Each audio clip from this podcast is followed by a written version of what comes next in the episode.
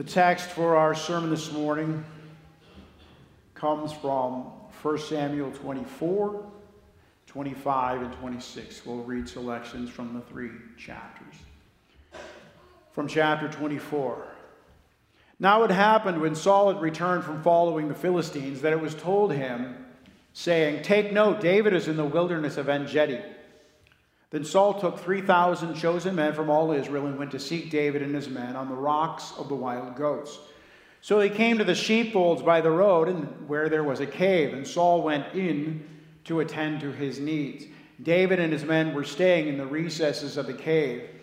Then the men of David said to him, This is the day of which the Lord said to you, Behold, I will deliver your enemy into your hands, that you may do to him as seems good to you. And David arose and secretly cut off a corner of Saul's robe.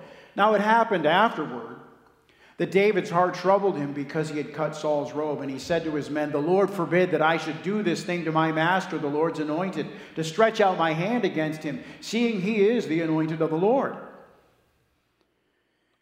David also arose afterward, went out of the cave, and called out to Saul, saying, My Lord the king. And when Saul looked behind him, David stooped with his face to the earth and bowed down. And David said to Saul, Why do you listen to the words of men who say, Indeed, David seeks your harm? Look, this day your eyes have seen that the Lord delivered you into my hand in the cave, and someone urged me to kill you. But my eye spared you, and I said, I will not stretch out my hand against my Lord, for he is the Lord's anointed. Moreover, my father, see, yes, see the corner of your robe in my hand. For in that I cut off the corner of your robe and did not kill you. Know and see that there is neither evil nor rebellion in my hand, for I have not sinned against you. Yet you hunt my life to take it. Let the Lord judge between you and me, and let the Lord let the Lord avenge me on you, but my hand shall not be against you. From chapter 25. When David heard in the wilderness that Nabal was shearing his sheep, David sent ten young men, and David said to the young men, Go up to Carmel to go to Nabal, and greet him in my name. And thus you shall say to him who lives in prosperity, Peace be to you, peace be to your house, and peace be to all that you have. Now I've heard that you have shearers. Your shepherds were with us, and we did not hurt them, nor was there anything missing from them all the while they were in Carmel. Ask your young men, and they will tell you. Therefore, let my young men find favor in your eyes, for we come on a feast day. Please give whatever comes to your hand to your servants and to your son David. So when David's young men came, they spoke to Nabal according to all these words in the name of David and waited. And then Nabal answered David's servants and said, Who is David and who is the son of Jesse? There are many servants nowadays who break away, each one from his master. Now, when Abigail saw David, she dismounted quickly from the donkey, fell on her face before David, and bowed down to the ground. So she fell at his feet and said, On me, my Lord, on me let this iniquity be. And please let your maidservant speak in your ears and hear the words of your maidservant. Please let not my Lord regard this scoundrel Nabal, for as his name is, so is he.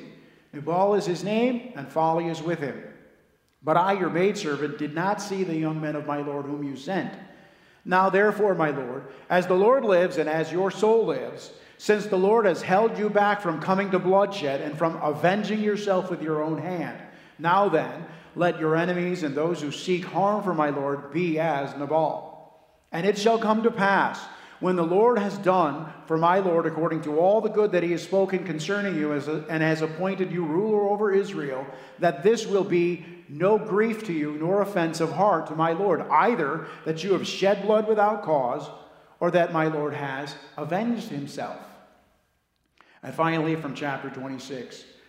So David and Abishai came to the people by night, and there Saul, there Saul lay sleeping with, within the camp with his spear stuck in the ground by his head. And Abner and the people lay all around him. Then Abishai said to David, God has delivered your enemy into your hand this day. Now, therefore, please let me strike him at once with the spear, right to the earth, and I will not have to strike a second time. But David said to Abishai, Do not destroy him, for who can stretch out his hand against the Lord's anointed and be guiltless? David said furthermore, As the Lord lives, the Lord shall strike him, or his day shall come to die, or he shall go out to battle and perish. The Lord forbid that I should stretch out my hand against the Lord's anointed. But please take now the spear and the jug of water that are by his head and let us go. So David took the spear and the jug of water by Saul's head, and they got away, and no man saw or knew it or awoke, for they were all asleep because a deep sleep from the Lord had fallen on them. And David answered and said, Here is the king's spear. Let one of the young men come over and get it. May the Lord repay every man for his righteousness and his faithfulness, for the Lord delivered you into my hand today, but I would not stretch out my hand against the Lord's anointed. And indeed, as your life was much valued in my eyes this day, so let my life be much valued in the eyes of the Lord, and let him deliver me out of all tribulation. This time we'll call the kids to the front for their children's sermon.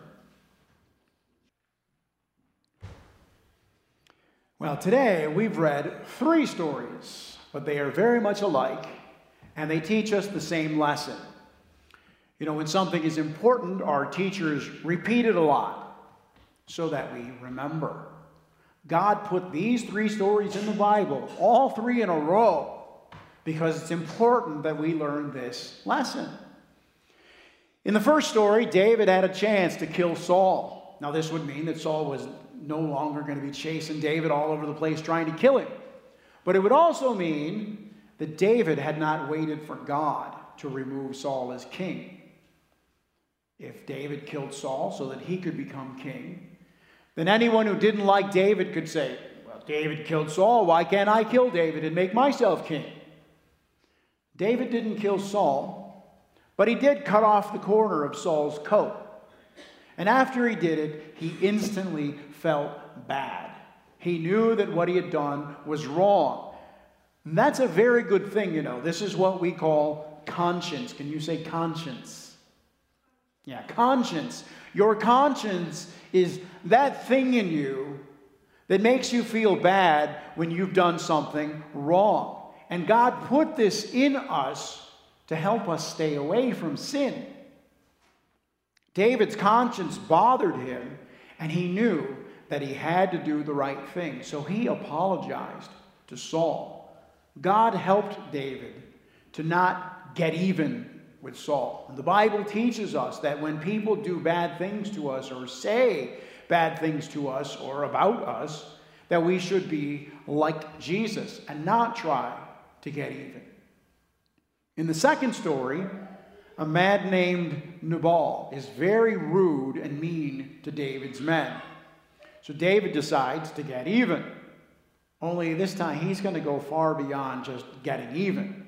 He plans to kill Nabal, and all of his sons. But God stops David from doing this. How? Well, Nabal's wife finds out how rude her husband had been, and while he's asleep, she takes a bunch of food and presents to David and his soldiers. And she tells David that if he kills Nabal, then he will be sinning the sin of getting revenge or getting even. He must let God do that. David is very thankful that God sent this woman because first she gave food and supplies for him and his men, and she also gave him some very good advice. God protected David, again, from the sin of getting even. And then in the third story, David actually sneaks into Saul's army camp while Saul and his soldiers are all asleep at night.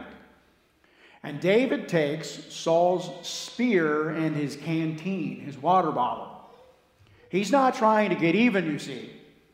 He is trying to show Saul and everyone else that he is not planning to harm Saul at all. Saul may say and do a lot of bad things to David, but David will not try to get even. He will let God defend him. God wants us, his children, to learn to be like Jesus. But we can't learn unless we get tested. How does your teacher know if you've learned the lessons that she's taught you? She gives you a test, right?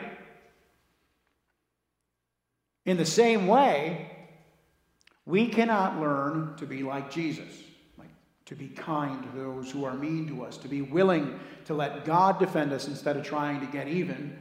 We cannot learn that unless we have tests. When a teacher wants to know if you're learning what some words mean, she gives you a test with those words. When God wants to know if you're learning to be like Jesus, he gives you the kind of test that Jesus had tests where people are mean or say bad things to you or about you. And you have to learn to do the right thing and not get mad or get even or be mean back. Now, of course, this doesn't mean that we stand by quietly while someone is mean to others. We must speak out against wrong. But when someone does wrong to us, then we must be like Jesus and patiently wait for God to defend us in any way that He sees to be right. And this is an important lesson, and so I want you to listen carefully to the rest of the sermon. We'll pray, and then you can return to your seats.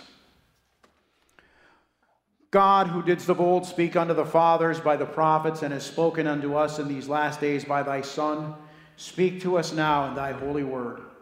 Make our hearts to be as good and prepared soil for the good seed of thy kingdom. Teach us to know thy will and to do it in all things. May thy Holy Spirit be with us now as a spirit of light and life.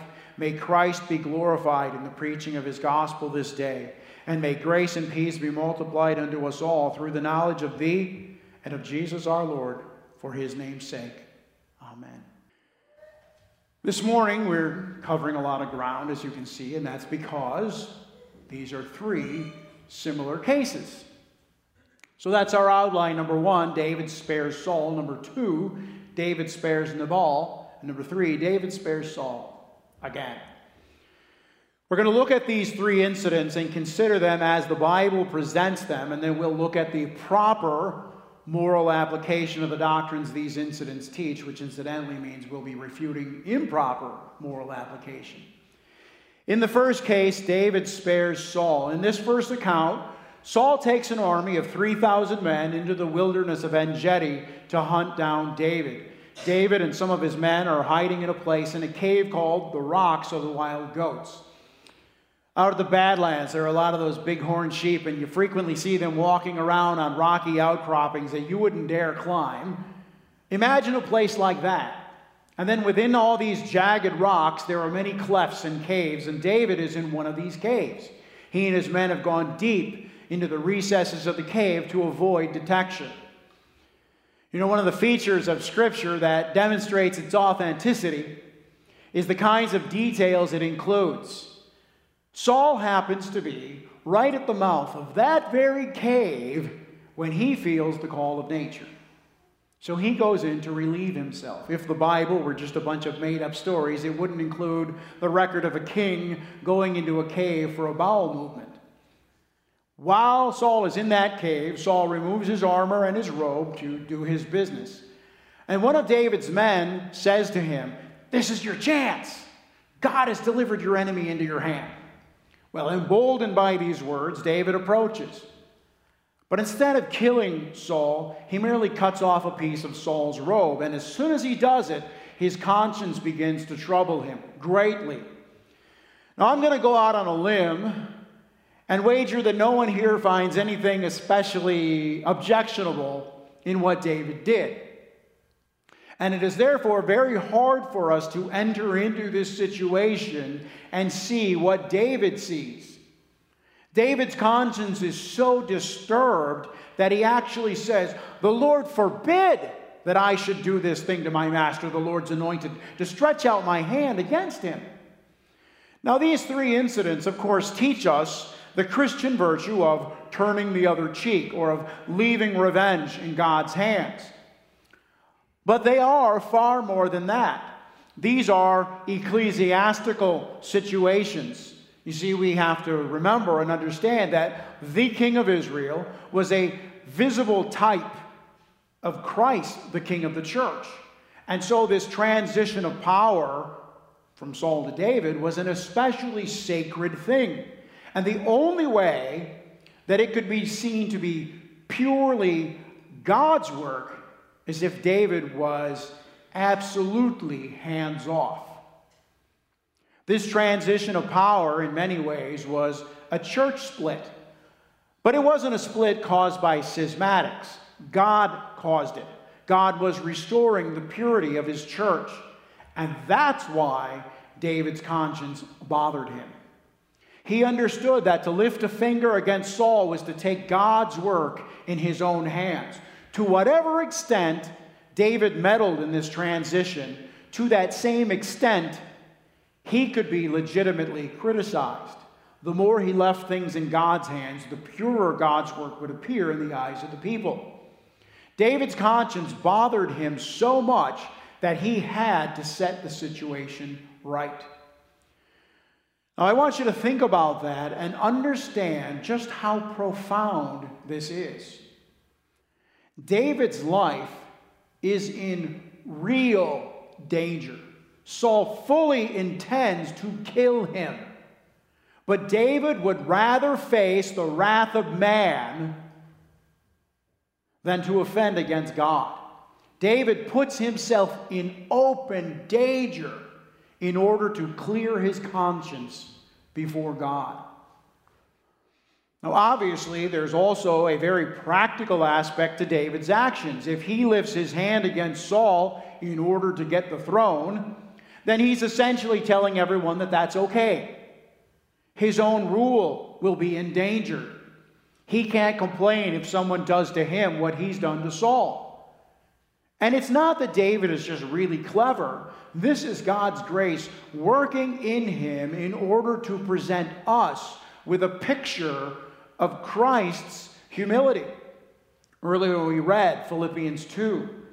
And in verses 5 through 7, we read, Let this mind be in you, which was also in Christ Jesus, who being in the form of God did not consider it robbery to be equal with God, but made himself of no reputation, taking the form of a bondservant and coming in the likeness of men. David's behavior here is a foreshadowing of Christ's humility. Think about it Christ is God. There's no humility in, in, in submitting to a superior.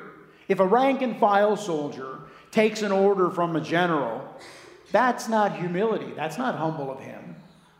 But when a general gets down in the dirt and mud with the privates and works alongside them, that's humility.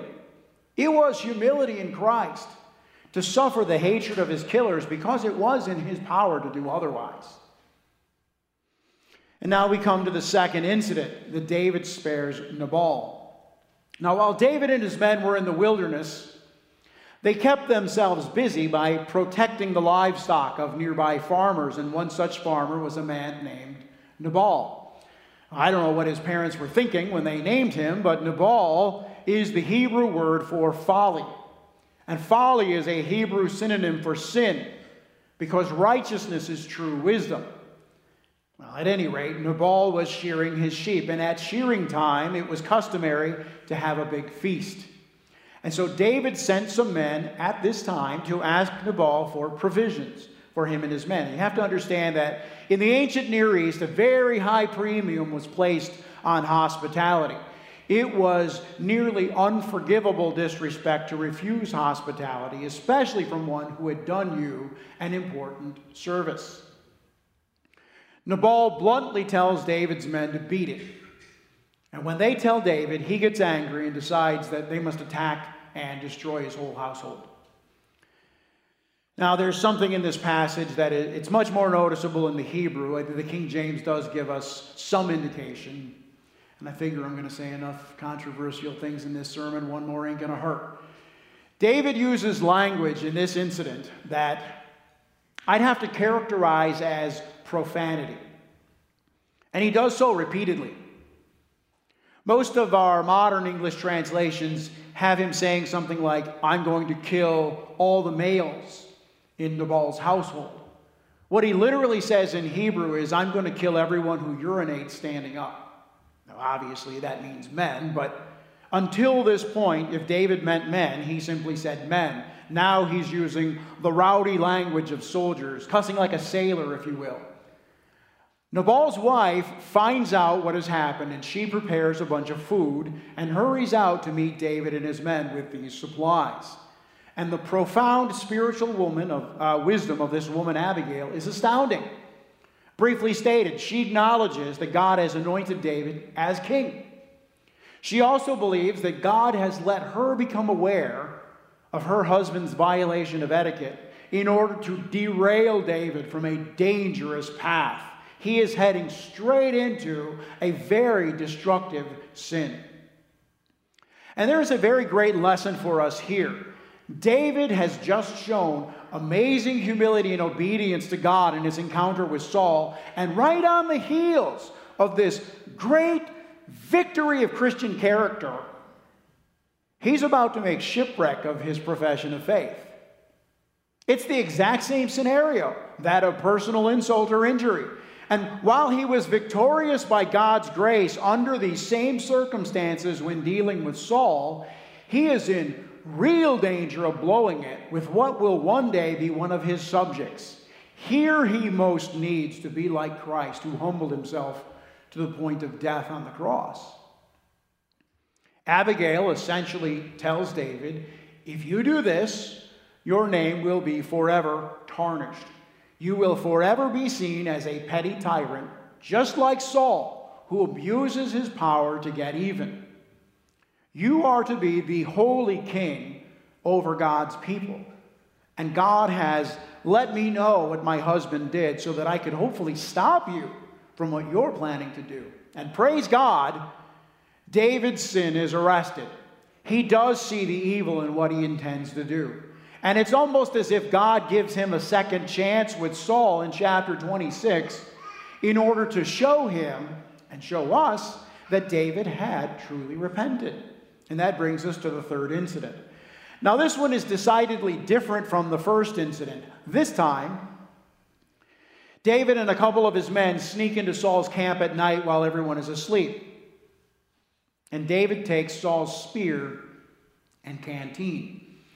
David doesn't feel guilty this time. And that's because this time was different. He's still goaded by his men to kill Saul, like the first time, and like the first time, he rebukes them. But this time, he's simply proving that he means no harm to Saul. The first time, it would appear that he did mean harm, and God prevented him from doing it. And his conscience convicted him of his intentions. This time, his intentions are pure. I want Saul to see that I waltzed right into his camp among his entire army while they were all asleep, and I harmed no one. And I only took the spear and canteen as physical proof that I had, in fact, been there. Once it's light, David climbs up onto a rocky ledge overlooking Saul's camp and he yells out at Abner, the general of the army, and reproves him for not guarding the king. But what he really wants is just that Saul will, and everyone else, will know that he is not a threat. If he was, then he wasted the best opportunity he could have ever wished for. He asks for Saul to send over a private to retrieve the spear and canteen, which Saul does. And Saul appears to show some remorse. He actually weeps and acknowledges David's anointing, and he vows to leave him alone from now on. And he actually marches everyone back home. In this incident, we see more markedly than in the first the Christian virtue of not seeking revenge, of turning the other cheek. God does not change. The moral law of God does not change. What we consider Christian ethics is the same ethic of the Old Testament church.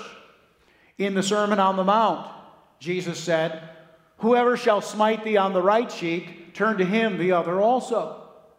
But this is hardly a New Testament virtue in opposition to the doctrine of the Old Testament. In Deuteronomy 32, verse 35, God declares, Vengeance is mine.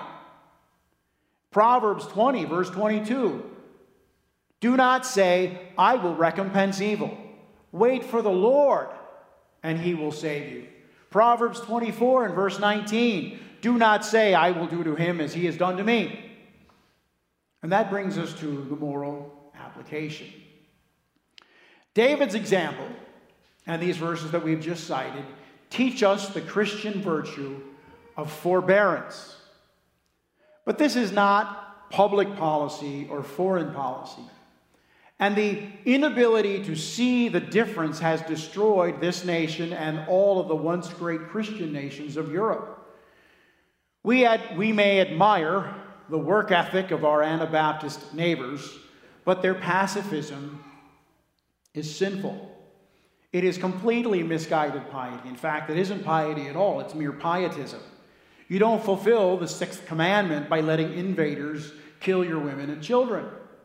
And therefore, when evil is making bold incursions into your community and you stand by with spineless mottos about inclusion, acceptance, tolerance, and diversity, you might as well be pulling the trigger yourself. You don't fulfill the sixth commandment by violating it. American Christians have drunk, long drunk, of the poisoned well of pietism. We have confused the categories. And it affects everything. It affects preaching. It's a lot more fun to focus on the far away than the up close. We want our ministers to speak out against national or even international evils, but few want him to speak out against the evils on Main Street. Washington, D.C. is a den of vice and degeneracy. Okay, fine. Now let's ask how much vice and degeneracy occurs right here in Hutchinson County or in Tripp. It's a lot easier to decry wickedness of a nation because you can feel distant from that. You can't feel distant from your own household. You'll complain about politicians or movie stars committing evil, but happily bear a grudge against your own neighbor, brother, or cousin for 40 or 50 years. Let's push this a little more. Love thy neighbor as thyself does not mean that I disadvantage my own family, kin, and community in order to show charity to total strangers. That's a great flaw in American evangelicalism. People sleep soundly at night because they've sent a check off to Compassion International to feed the children of Ethiopia while there are children in their own towns going to bed hungry. John says, How can you love God whom you can't see when you don't love your brother that you can see? And similarly, loving a so called neighbor whom you cannot see nor will you ever see cannot be a substitute for loving the neighbor that you can see. Many churches do the same thing spiritually. I'm a church kid and I've watched a couple generations grow up in the church and walk away. And the church's philosophy has largely continued to be one that seeks to replace the lost children with new adult converts whose own children are just as likely to grow up and walk away. The covenant standing of the children of believers was the subject of my doctoral dissertation. So, this is a subject that I have read widely on. I have had far too many church friends from my childhood turn away from the faith of their parents because their spiritual life was neglected in the home. There was no church in the home, and God has justly shown his anger to these families who did not call upon his name. It is a false dichotomy that pits outreach to the unsaved against attentiveness in the upbringing of those already in our care. I've seen the souls of far too many church kids sacrificed on the altar of outreach. Now, in days past, it was not uncommon to have fifth and sixth generation members in our churches. This isn't something that we hear of much anymore, outside of little homogenous communities like ours. And instead of treasuring and valuing what we have, the predominant philosophy of the world and much of the church would have us be ashamed of this fact. What has always been normal is now to be ridiculed as some bigoted, evil attitude of a shameful past. A hundred years ago, when the Bolsheviks took over Russia, part of their intentionally anti Christian propaganda was the dogma that showing partiality to your family, your kin and nation equaled hatred and oppression of outsiders. Now, that's nonsense, of course, and we all know that. But this unpardonable, albeit previously non existent sin they called racism. It wasn't Christian theologians who taught us this. And I think that should be obvious because what other Christian moral virtue is there that everyone, including Christ killing Hollywood, accepts and teaches without question? Christianity forbids fornication, adultery, sodomy, pornography, blaspheming God, murder, and theft. Now, do we find all men including and especially the entertainment industry and the political machine, in agreement with God on these issues? No, absolutely not. In most of the uh, major cities of our country, the justice system won't even prosecute these crimes anymore. The more lurid of these sins are the heart and soul of liberal politics and the contents of 99% of entertainment, whether books, magazines, TV, movies, or music. This means that the church has adopted the world standard of morality in order to condemn something that God's law doesn't. Scripture labels that calling good evil. And we shouldn't object with something like love thy neighbor because my neighbor lives 20 yards away from me. It isn't love to your neighbor to place his interests in subjection to those with whom you share nothing meaningful. Now, obviously, loving my family and next door neighbor does not necessitate hating anyone else. That's a lazy objection. And until very recently, neighbors, by definition, were usually part of your extended family. This thing that we have here in our community, where most of you are related by blood or marriage, that's what all Christian societies once looked like, and I'm sure most of you can remember that. Now, what I just said, which anyone who is awake recognizes as truth, is slandered by the world and the false church as bigotry. Now, I'm going to tell you something very shocking.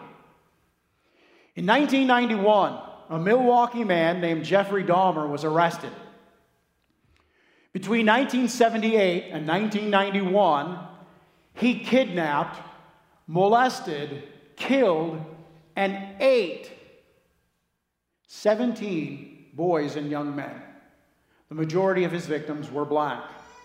And when he was on trial, Dahmer went out of his way to convince the court that he was not a bigot. Now, do you understand what I'm getting at?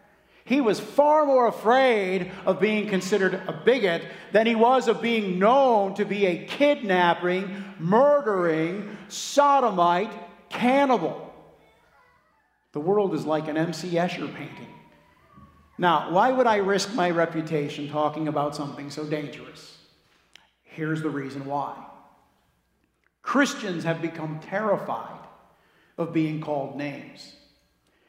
And as a result, we have let the hordes of hell wreak havoc on our Christian communities. Let fly the words racist, Christian nationalist, anti Semite, homophobe, bigot, and discussion is over. And it does not matter one whit how good your arguments are, how moral your case is, how biblically faithful you are in your position, you had better just shut up so that you don't get called one of the bad names. We are scared speechless by things that are supposed to serve us. Let me give you some examples. TV and movies are supposed to be a momentary getaway from the drudgery of a hard day's work. Reasonably, then, they should serve us in our interests. But has that ever really been the case? No, not really.